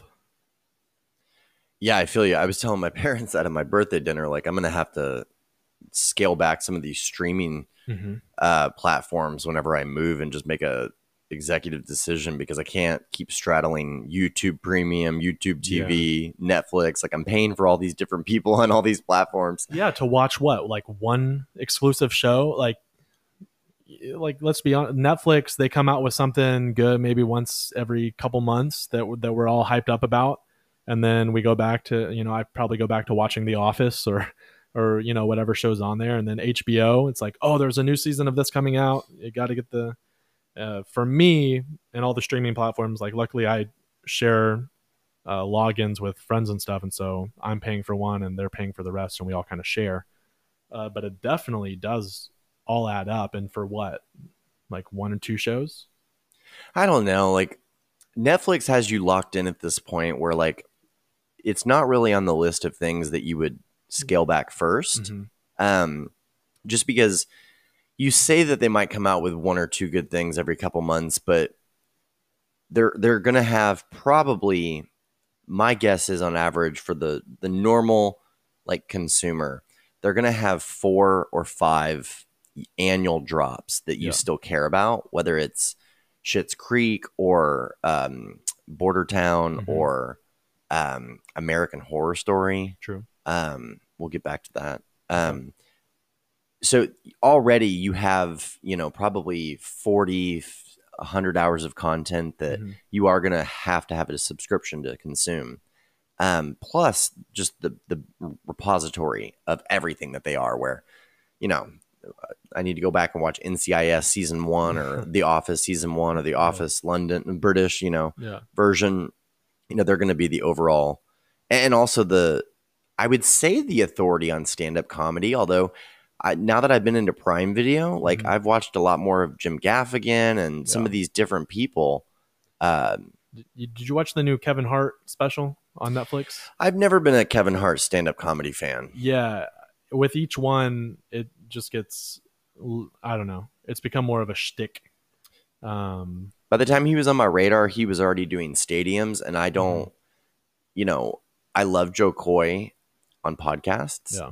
I love Kevin Hart on First Take. I love Mhm. Joe Rogan's podcast, but I don't do stadium comics for the most part. Yeah. Dave is the only one that can do a, you know, a poop manure pasture or a drive-in theater or the Carnegie and you know Right. rock 'em all. Yep. Yeah, I would agree with that. Did you catch Um, Donnell Rawlings and him on JRE this week? No, I, I saw that he. I'm. I'm gonna go back and listen to it, but haven't caught it. It's like the first two and a half hours is Donnell Rawlings, and he got shot. He got shot. What? Yeah, it's a really weird. Like recently? Yeah, like he he couldn't drink or anything because he was on antibiotics and had Whoa. uh like a big cast on his thumb because part of his thumb got shot off in what he called like gang warfare in the streets when he had his little. It doesn't add up. Like he has this little like purebred dog Uh huh. and he's like walking around the street and he wouldn't really talk about it and then joe was like dude this is so random that like you just got shot and like you don't really want to talk about it. And he's like well he's like sorry that i don't describe it just like you would like joe but you know sometimes when two people are disenfranchised with one another and then they the universe just so happens to see that their paths intersect mm-hmm. and they want to go to settle said agreement sometimes things don't go the greatest joe. And he was like okay. It was really Well. Donnell, like he's almost one of those people that like plays a, a role almost like Tim Dillon. Mhm. Oh yeah, yeah, yeah. Are you a Tim Dillon fan? Dude, the sketch comedy on that on was it on Netflix? Uh, he does like impressions and sketches and stuff like that. But yeah, the, the he has like a sketch special on Netflix. I thought. he has. I think he's on the the stand ups half hour. Oh no, I'm, I'm thinking of a different dude. Sorry. I'm like he's not Middlevich no, or I've seen this. I've seen this guy though. Yeah, he's one of the best. He was on the Alex Jones Returns episode of JRE here recently, Okay. which is just too much. Yeah. All right, man. So it's the Sunday prior to Thanksgiving. You're headed down south. Yes. And by the way, I was thinking of Tom, Tim Robinson. On, Tim Robinson. Yeah, he has the Netflix. Uh, Is he the guy from SNL? um, maybe the the sketch comedy is called "I Think You Should Leave." Okay, If you have, it's it's pretty funny. get a picture. Uh, yes, he was cast on Saturday Night Live in 2012. Funny, Oh. funny dude. Anyway, um, yeah. So heading to Austin uh, on Tuesday. Gonna hang out with my mom and eat some good food all week, and um, and just chill. Uh, just gonna rest, and then once we're back, we got about what three weeks until Christmas break, and um, so just gonna kind of lock in until then. That'll be fun, man. Drive safe. Uh. You taking Courtney with you? Yep. Very cool. She was able to finagle her schedule Yeah, to facilitate that. yeah. Looking forward to it. Um, how about you? I'm working the first couple of days of this week uh, through Wednesday, really. Yeah. Um, it's so funny. Like I have so many of these like group social demos going on right now that, uh, and I think it, it's a testament to the product in many ways that people that are on PTO next week are like scheduling the meeting to come. Oh, really? You know, like they're on personal PTO from their at will W two job and they want to see it. That's great. So they're gonna like budget around that. But I've got I oversubscribed Tuesday's social, and so I scheduled one Monday, and then I oversubscribed that one. oh, So I just started asking everybody on the, our calls, like, "You guys working next week?" And they're like, "Yeah, we can." Or uh, actually, the surprising part is that I feel like most people are working. Yeah. Um, like in the corporate world and stuff like that, Mm-hmm. because I don't know, it's still just hustle, hustle, hustle, right? Like I love following these investment banker meme accounts where um, there was one where it was like a back and forth with the office where um, one person was like repeating over and over like uh, we should give employees more time off or PTO, like more more work life balance and separation Mhm. with remote work. And I think it was like Rainn Wilson or somebody over there is like trying to figure out what they're saying. Then he goes, "Oh, a mental health awareness day," you know, to suffice for the fact that everybody's just working around the clock. It seems like you know. Yeah.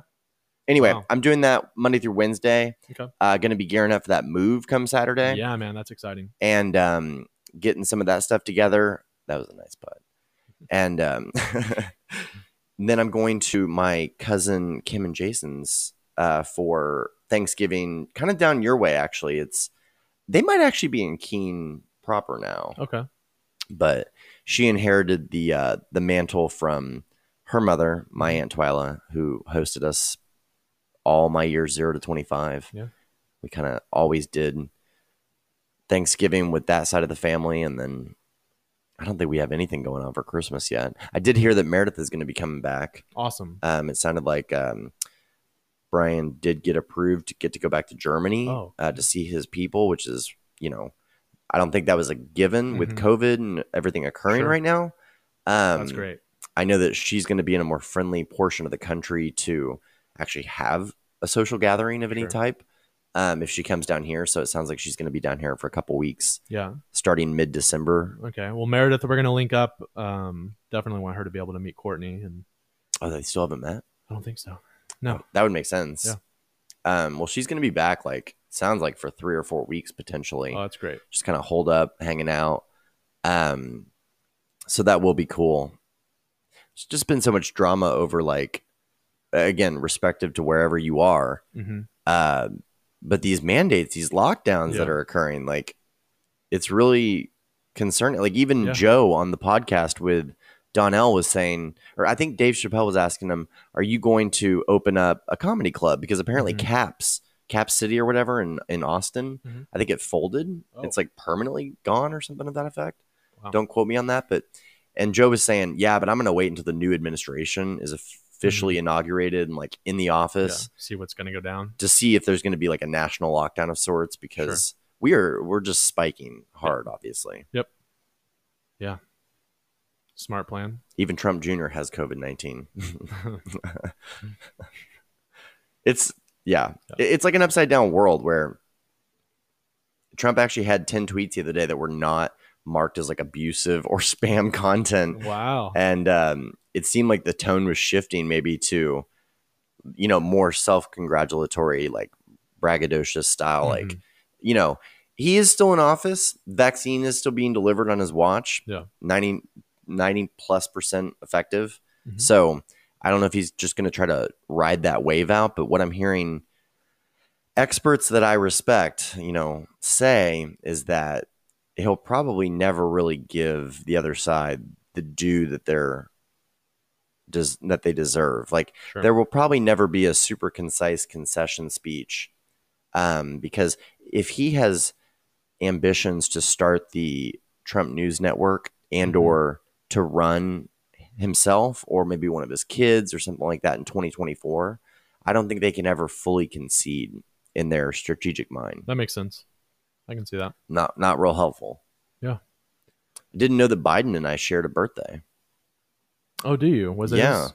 Wow. there was a lot of like, you know, butt kissers out there, like Pete Buttigieg, like "Happy birthday, Mr. President elect" on Instagram, and I'm like, "All right, Pete, when you report into the VA, buddy. right. Yeah. Oh my goodness. There's a lot more controversy about those cabinet picks. Like, it sounds like they're they're hiring people that are like already in the government. A lot of Republicans, it sounds like, and also people. I, I think that the Treasury pick that's being rumored now is like a total Wall Street shill type person. Oh really? So there's not going to be any like Elizabeth Warren hmm or Bernie Sanders heading that up, Yeah. which I'm glad about. It, it'll be all right. What would you like to talk about, Brad? I don't know, man. Dude, uh, let's let's take a break. Okay. Sorry about that, folks. Internal staff meeting. I was uh, starting to go into the holiday season stuff. Thanksgiving this week. So B Rad rightly thought that I was rapping because I was, and then I just forgot that I was. And the thing that I love about this show, I think, versus other shows, is that it's not live. Yeah. There are no sponsors. No. And we still require commercial breaks just to keep it together long enough to string together an hour and a half of conversation. Yeah. It is what it is, man. But one of these days we're gonna have uh we'll be able to splice commercials in in between and we'll get paid to go to go uh converse and figure out what we're gonna talk about next. We're so silly, man. oh, all right. Order in the court. Here we go. All right. So, story time or Story. news story time? I, I have a news story that uh, I didn't get around to telling last week. okay. Um, Big Slice Pizza. Ever heard of it? Yeah, I love that rapper. Stupid. hey, hey, B- Oh. Brad, is it going down? It's going down, Yung Joc, baby. Um, all right, moving on. People loved how I schooled you in that moment. I hated that. Um, cannot believe that I got that wrong. yeah, were, were you pretty embarrassed or what was I, your? I was just more, um, not embarrassed. Just you did know, you feel I, I should know better. at You know? Did you feel like a poser when it comes to your rap game Like, knowledge? no, not. I went back and listened to the just said it. episode, and I realized like what a dig you're throwing at me. Where you're like, you don't like like conscious rap. like, I was like, what the? you like, yeah. I was like, as opposed to unconscious rap. Like, what am I listening to? You're more like the beats and the trap type stuff. Gotcha. Yeah, yeah, yeah. yeah. I Not can't dig. even. It's just the style. Yeah. Well, I, I watched your Russ EP. I enjoyed it. Yeah, I wouldn't say that that's conscious either, though. What is conscious then? Conscious is more like, uh, s- like talking about like social j- injustice and, um, We can't just be Uh, like, like, li- stacking Benjamins. like, uh, I, well, you can if you're like Kendrick Lamar and like the way he weaves like a lot of those stories in. Um, but I, I don't know. I, I wouldn't call, I wouldn't necessarily call Russ like a conscious rapper. Like when I think conscious rappers, I think uh, Common, Lupe Fiasco, Talib Kweli, um, Mos Def, a, a lot of those heavy hitters from like the 2000s. Yeah. Okay. Yeah. Well, who is Jay Z then? What kind of rapper is he? Jay Z is just like the mogul, like Do you over? business. do you like prioritize for um, the rapper that's able to eloquently weave that social justice narrative into the framework of the song versus somebody who can stack benjamins but do it in a very eloquent clever way because I mean, that's it, that's more fun for me to listen to, if I'm being honest. Like, the first the la- the former like I always think the social justice type stuff is great, but that's not something that like I'm probably just going to be bump like it's more tedious and like having to you know really pay attention to the lyrics and then if if I'm listening to rap, I'm probably tr- just trying to like have a fun time trying to get hype and everything. So I don't necessarily want a lesson in every one of my songs, um, but that's just personal. so but are you saying that th- if it can be a banger but also impactful Yeah, yeah. I Maybe mean, I that's think your point. Awesome, yeah. but so is that your number one form of you like the conscious stuff more than anything is that what you're saying I, I, no, I like wordplay. ah okay Yeah. so who's your favorite rapper At the moment, my favorite rapper is Benny the Butcher. That's right. Yeah. How's he doing? He he's okay. Um, Okay. y'all know we talked about he got shot uh, last week or the week before. He's do, he'll be all right. Um, but yeah, he's my favorite right now. Anyway, Big Slice Pizza Oh my goodness, I can't believe that we've been riffing off of that. because you said that was your favorite rapper. That's how we got there. 'Kay. Um, a 25 year old man had the auda- This is the this is the title of this article. okay. a 25 year old man had the audacity to make himself a pizza as he stole cash in a delivery car from a California pizzeria, police say. Goodness. There's no need to click in. Yeah, a man accused of stealing this pizza. He was taken into police cus- custody. Yeah, he, he it wasn't enough just to to take the money and the car. He had to whip himself up a pizza real quick. I just thought that was Bro, if you're gonna so dumb. if you're gonna rob Domino's, call your order in ahead of time Yeah. so that you have, can it- pick it prepared. and the cash up real time. exactly. You're not gonna be like, "Hey, bust the alarm open," but now we're gonna wait 22 minutes because we're gonna use the tracker, and it's gonna go from pre-oven to in the oven to quality check. It's like, wait, run that back. I said extra cheese. Yeah, like, oh, idiots, idiots, uh, idiots. okay, Yeah, goodness I- yeah. gracious. didn't get around to that story last week. I just thought that was so dumb.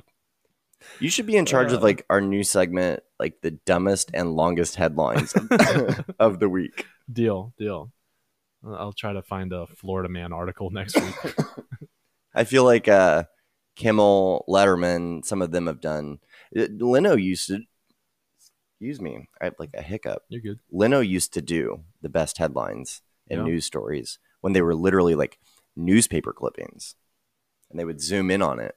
Um, two days ago, was Florida man arrested after driving away with power pole on car roof?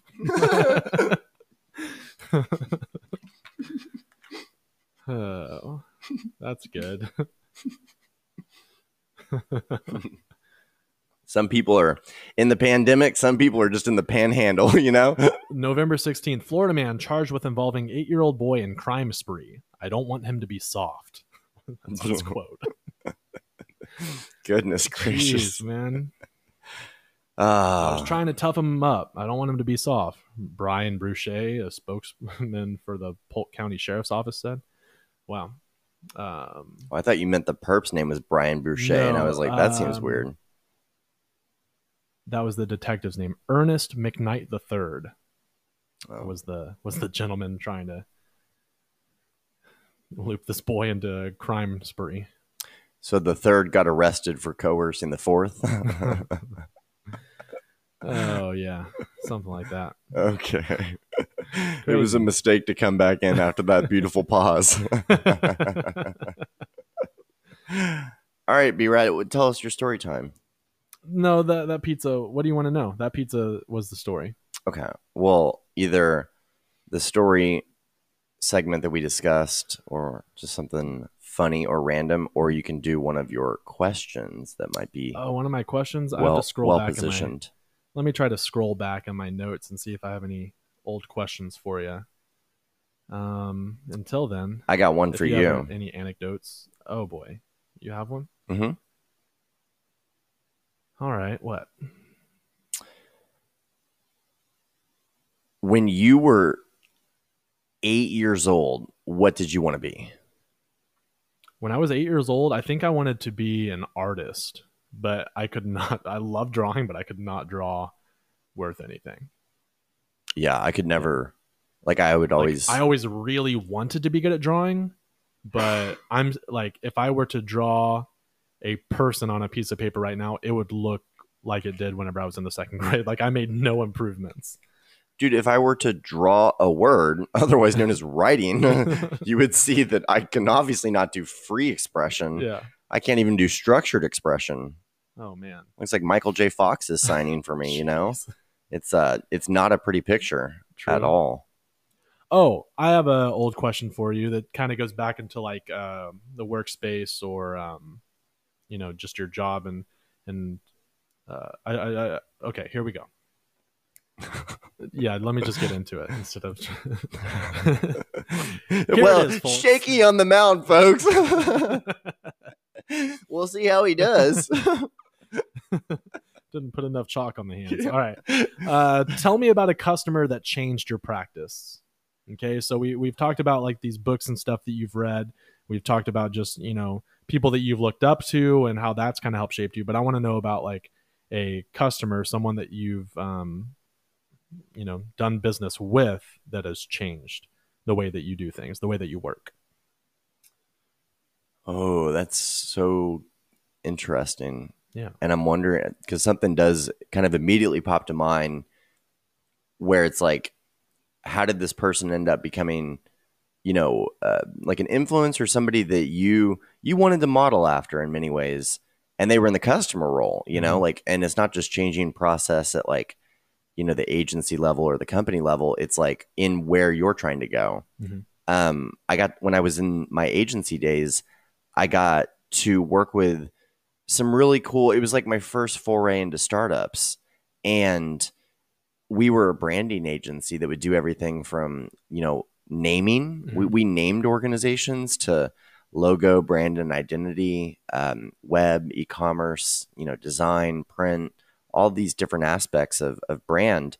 And so, whenever you're at that branding level, they're either rebranding or branding for the first time. And so, we got to meet with you know highly qualified uh, professionals that already had C level, you know, executive chairs at other organizations and were trying to start new ones, or maybe they were trying to start a new product line within an existing entity. Mhm. And so I got to work with some guys that had worked with venture capitalists and uh, early formation startup teams. And um, I don't think that I don't think this person would mind me mentioning them just because they continue to be ongoingly relevant, which is I, I could say a testament to my choosing skills, but at the same time, like you know who you want to be and who's going to continue to scale Sure. their own personal trajectory. But one of the people that I met during that time uh, was a guy named Melbourne, and he had several C level positions that you know were just. I, I bid on a couple different projects for him for different entities that he was running, Mhm. and he had this concept that I'm going to be really generic about um, because I do believe that some of it was probably NDA protected back in the day. Um, you know, the cat's out of the bag now, and it's a totally different situation. Like we we named his original entity, Mhm. and he he came to us with like a concept and a lot of research and and plans for execution, and needed branded components for some of the visualization, not only for early team but also for like investors and different things like that. And so I was for the first time doing more like presentation decks and you know really interactive ways to uh, show the potential addressable market and meanwhile you know this guy was really cool he Mhm. just climbed mount kilimanjaro you know over 40 days or something like that he um, was driving around in like your glk and all that stuff and had you know a very um, uh, prosperous and um, you know powerful partner and his Yeah. wife that also is a business maverick you know some would say maybe even larger than him like i don't know Mhm. she's got a huge public following and you know just had all the things that you would think i would want to model after but more than anything it was just like the cal it was the nature of the work where you know during that time not with this particular entity but other startups or other pre pre-funded you know ideas would come to us and even offer us like a, an equity stake in exchange for creative services to support them you know until they could get real funding for Yeah. instance.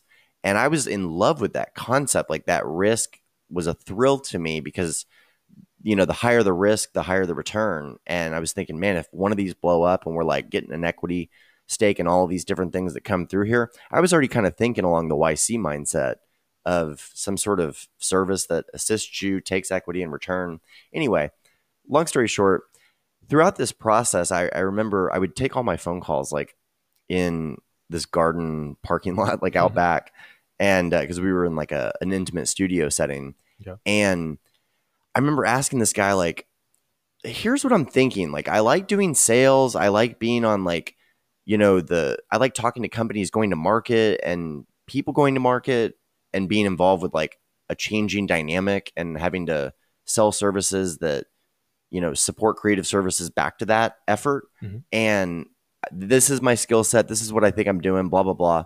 And just sought him for counsel. I'm like what do you do? Like I see a bunch of different titles but what is it that you do? And how do i do that in the future?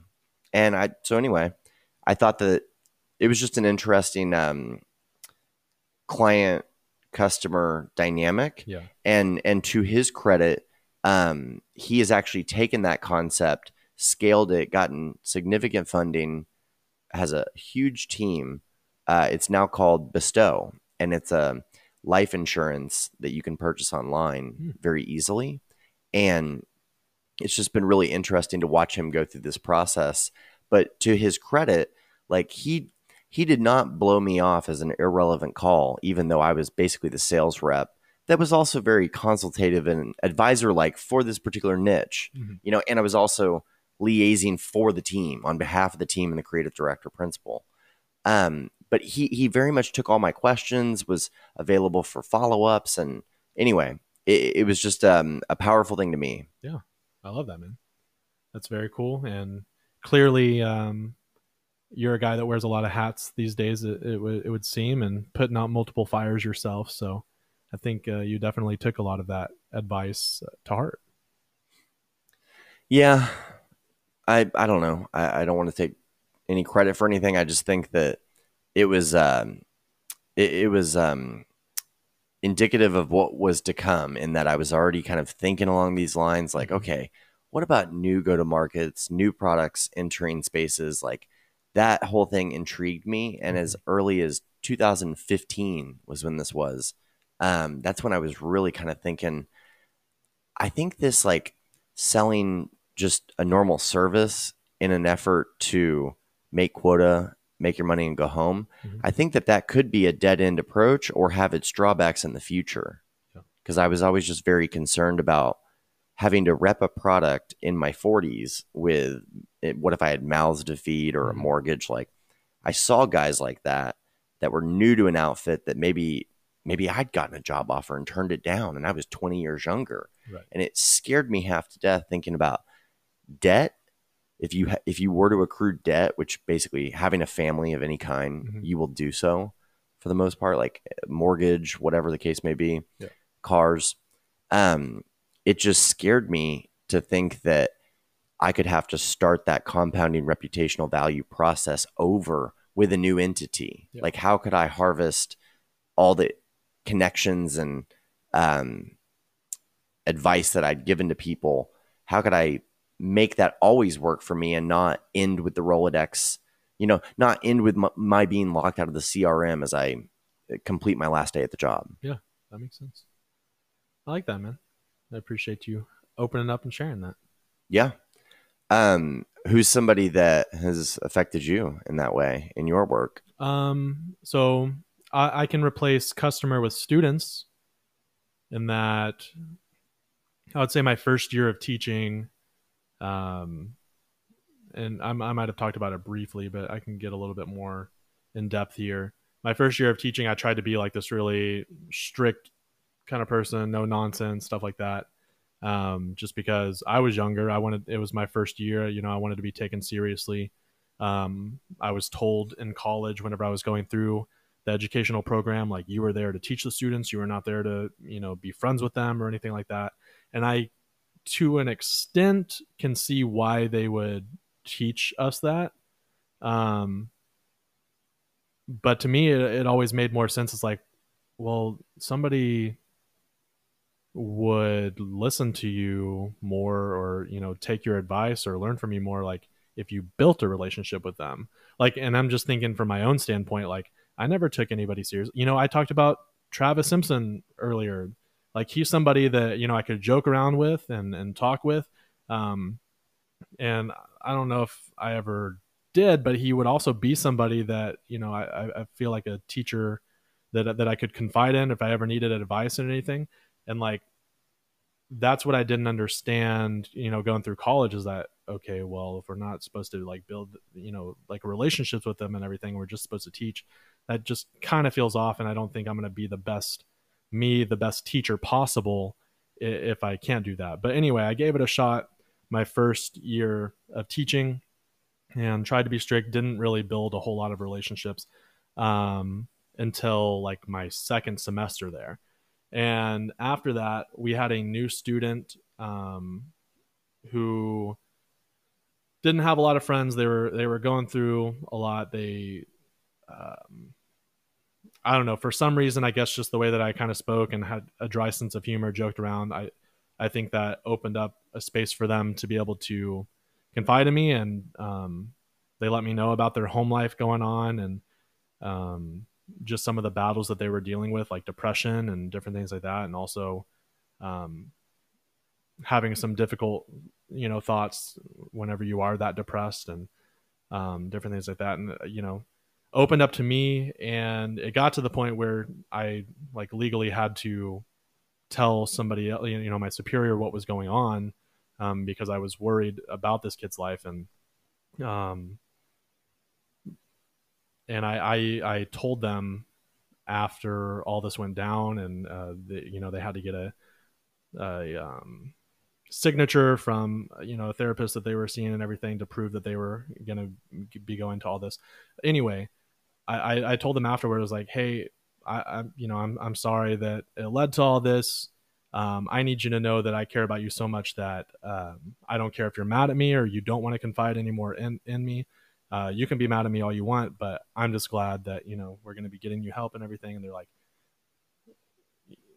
you, they basically told me, no, like you really helped me, um, and the the fact that you're willing to do all this for me, like nobody at home has really um, shown interest. Uh, you know, I, I've told them that you know I'm dealing with all this, and they basically said to like you know pray all this away and um, you know just trust god instead of like getting help. And again being a christian teacher like i definitely think prayer is worth you know worth doing. I, I think it is beneficial and i definitely i definitely think god helps out. At the same time you know maybe those prayers led me and the student to be able to open up and me take the necessary steps in order for them to get help. So you know in a way maybe the prayer did help. Um i don't know it, it, made me realize that hey like i understand you don't need to be bffs with these students but if you are real and open with them and honest and and um, you don't just care about their knowledge of chapter five of whatever book you're reading um, and that they are people not just a number and you're not just trying to get certain scores from these students um, then you're i don't know. I just felt like that helped me recognize the impact that I could make if I allowed myself um, to, you know, build bonds with a lot of these students.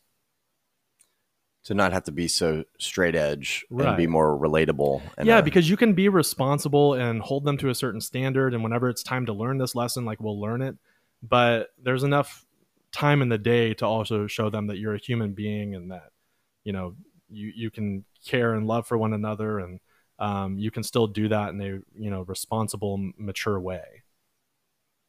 Yeah, that's um, boy, that I think that that this is probably not discussed enough anywhere, but when you think about teachers and being like surrogate parents, you know, seeing children on a daily basis, they're probably the the most frequented person other than mom, dad, and whoever, mm-hmm. uh, whoever the parent figure is in the home and um, the burden that you guys must start struggling with about grade eight or maybe even six like you, I, it's hard to think that in kindergarten somebody could be like really depressed mm-hmm. or like they would have figured it out to that extent they might be hyper or whatever's sure. going on but starting at sixth seventh eighth ninth grade it seems like as early as kids are killing themselves you yeah. know and it's like the fact that you had to make a decision to elevate it and potentially be perceived as blowing up this person's spot mm-hmm. is uh super difficult. Yeah. You know, that's always the difficult part if you have people that confide in you thoughts mm-hmm. that have to lead you to action. You're like, what do you know, I can't yeah. sleep at night if I didn't do something and I get word in the morning that something occurred, you know? Yeah, man. Especially like as how old was I at the, like my first year of teaching, I was what, 23, 24, definitely not as mature as I am now. I think I've done a lot of growing in the past uh, six years um, but just trying to be like you know the mature person and never having like dealt with some of the things that they were dealing with and you know trying to stay on top of that and make sure that they got the help that they needed. Um, it was a lot of growing that i had to do within a very short amount of time as well to ensure that you know they felt heard and that they got the help that they needed.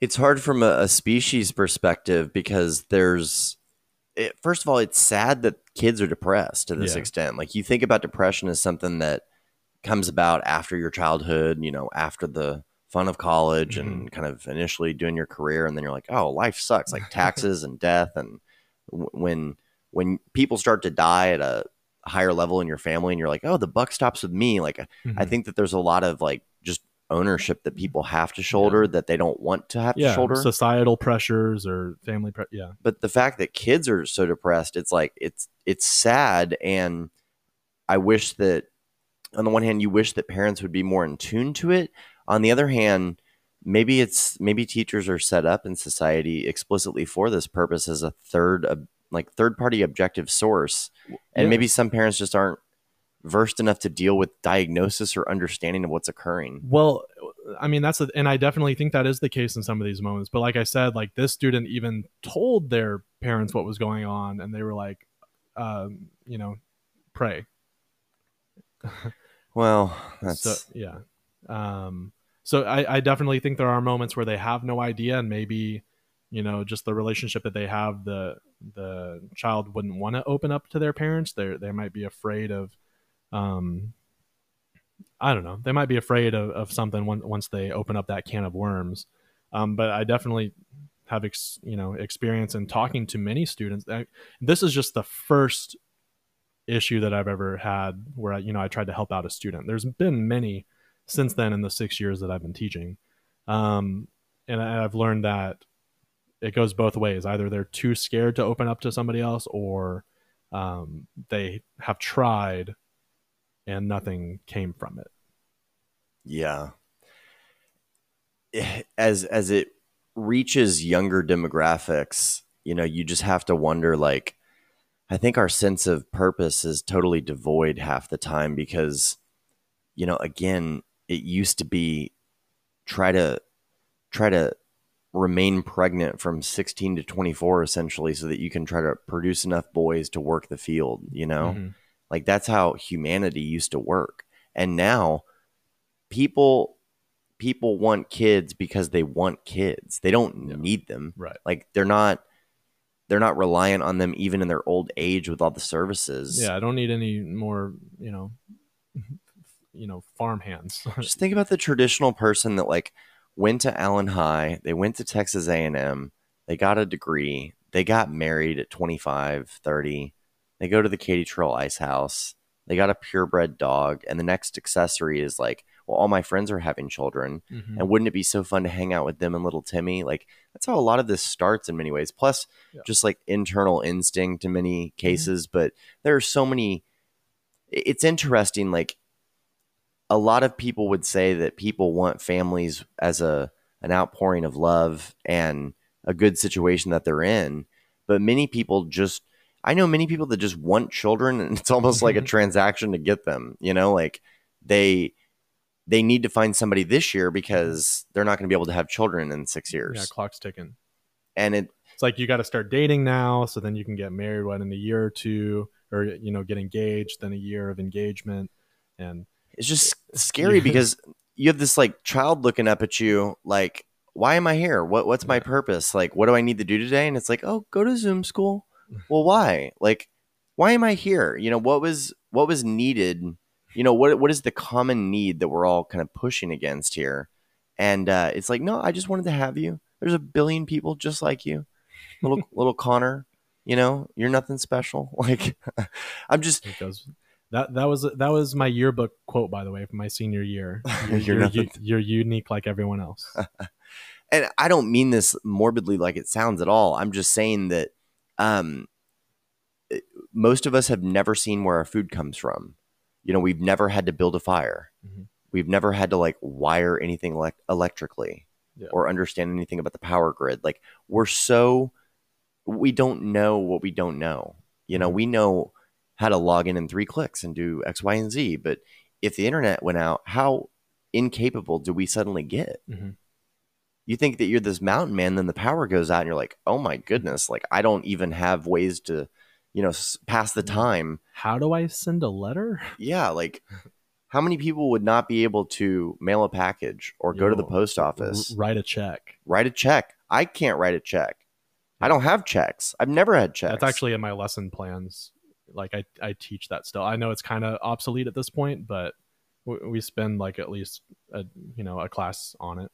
It just seems incredible to me the way that we the way that we educate people and just propagate the human race um again i know that there's going to be standouts among all of these people that you know do further the species along and you know discover the next big thing or whatever the case may be but i'm thinking that it's hard to it's hard to tell every child in the world an, an explicit purpose that they can harness in that moment and it scales with them Mhm. to uh to not question what's going on or depression or whatever. Yeah. Yeah. I also think it's probably social media and Oh, body that plays, dysmorphia. a, that plays a huge role into it for sure. Amount of you know we've talked about it before. The amount of followers and likes you get, and you know always having to perform. It, it's it's insane. There's a lot of pressures on a lot more pressures. You know we dealt with some pressures that our parents never had to, and I feel like this next generation is dealing with stuff that we never even had to. So it, it's just it's getting crazy. it's just such a it's still you. It's still your avatar. Like i reconnected with an old friend that i hadn't talked to in probably 10 years recently and we kept feeling like we'd had a conversation in our 20s like eh, did we talk about this or was this just a series of posts and updates that were in my algorithm at the time? Like Mhm. what platform was it? How do we feel like we have this ongoing conversation or knowledge of a person's whereabouts and doings to a certain extent Yeah. and we track that over the years like we've had facebook and all of this for 15 years at this point Yep.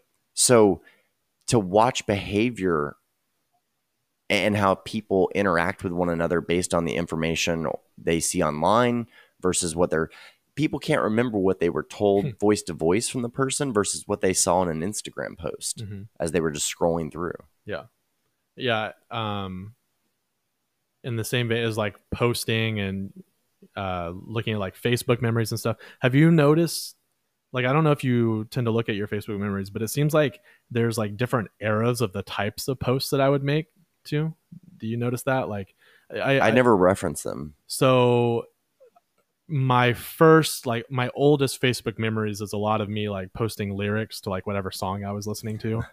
Um the next one would be like oh chilling with carson and um tagging like you know our location of where we're at the next one would be like um i don't know just observations or like me posting about sports or bible verses or different things like that and now like my recent memories are always just like I don't know, typically uh, just Instagram uploads of, you know, like I, I don't, I don't know. I've just noticed different stages of how I post. well i i see what you're saying with that i think that just yes naturally uh you get into these different matu- modes Yeah. Well, and, but- and I, I wanted to liken it to maturity, but I, I don't know. Here, here's another thing I'll throw at you though. Okay. I do think that it, when you go back and you look at Facebook memories and user behavior on the platform from 10 years ago, we all look like complete dorks. Like we're just like chilling here with this person. Yes, exactly. So we have to remember that the prompts within the product that got us to generate those things. Like when Heston came onto the show and he was talking about he'd showed us that thing where I'm just telling Chloe all about my day, like in a Yeah. post. right. And I got to think that it harvests it that way in the database and resurfaces it to me as a memory. But the like UI for the product, the prompts like, what are you feeling right now? Or what's Mhm. going on right now? Or whatever, that changes over time. Yeah. And also just the user behavior. Like, this is an interest. Like, the whole reason we were checking in was to tell people where we were. Yeah. Because half the time, like, you go back to those old, old, old posts, and people are going back and forth in the comments about who can hook up with who, mm-hmm. and like, oh, I'll meet you over Yeah. there. You know, what are we using now for that? Right. Well, we're socially distanced, so we're yeah, it's like Bradley Colvin and Carson Gibbons checked in at the men's dorm in Keene, Texas, uh, via Foursquare. You know, do you remember Foursquare? I do. Yeah. I was never as crazy about that. Uh, I think I had an account, but I wasn't checking in everywhere. Yeah, same. But then you had these like guys that would check in everywhere and like Mhm. pride themselves on it. And I feel like a lot of them um, ended up being pretty ravenous Pokemon Go type guys as well. What's the connection there? I don't you know. I don't know. Yeah. Anywho, Anywho, bro, I'm so tuckered out. Yeah, It's been a weekend and it, a half. it was a birthday weekend for you. I I was celebrating birthday. I, I, I think we I think we did this episode justice. Yeah, some, Um, some down moments, but Yeah, yeah. So it's gonna be all right. yeah, ready to bang the gavel, say court adjourned. You know. Yeah, I Yeah. feel you on that. All right. Happy Thanksgiving, Tots. Thanks for tuning in. We will Yeah. catch you up the week after Thanksgiving, I think. Yeah, yeah, definitely. And we are very grateful for all of you. Happy holidays. You are loved. Bye bye.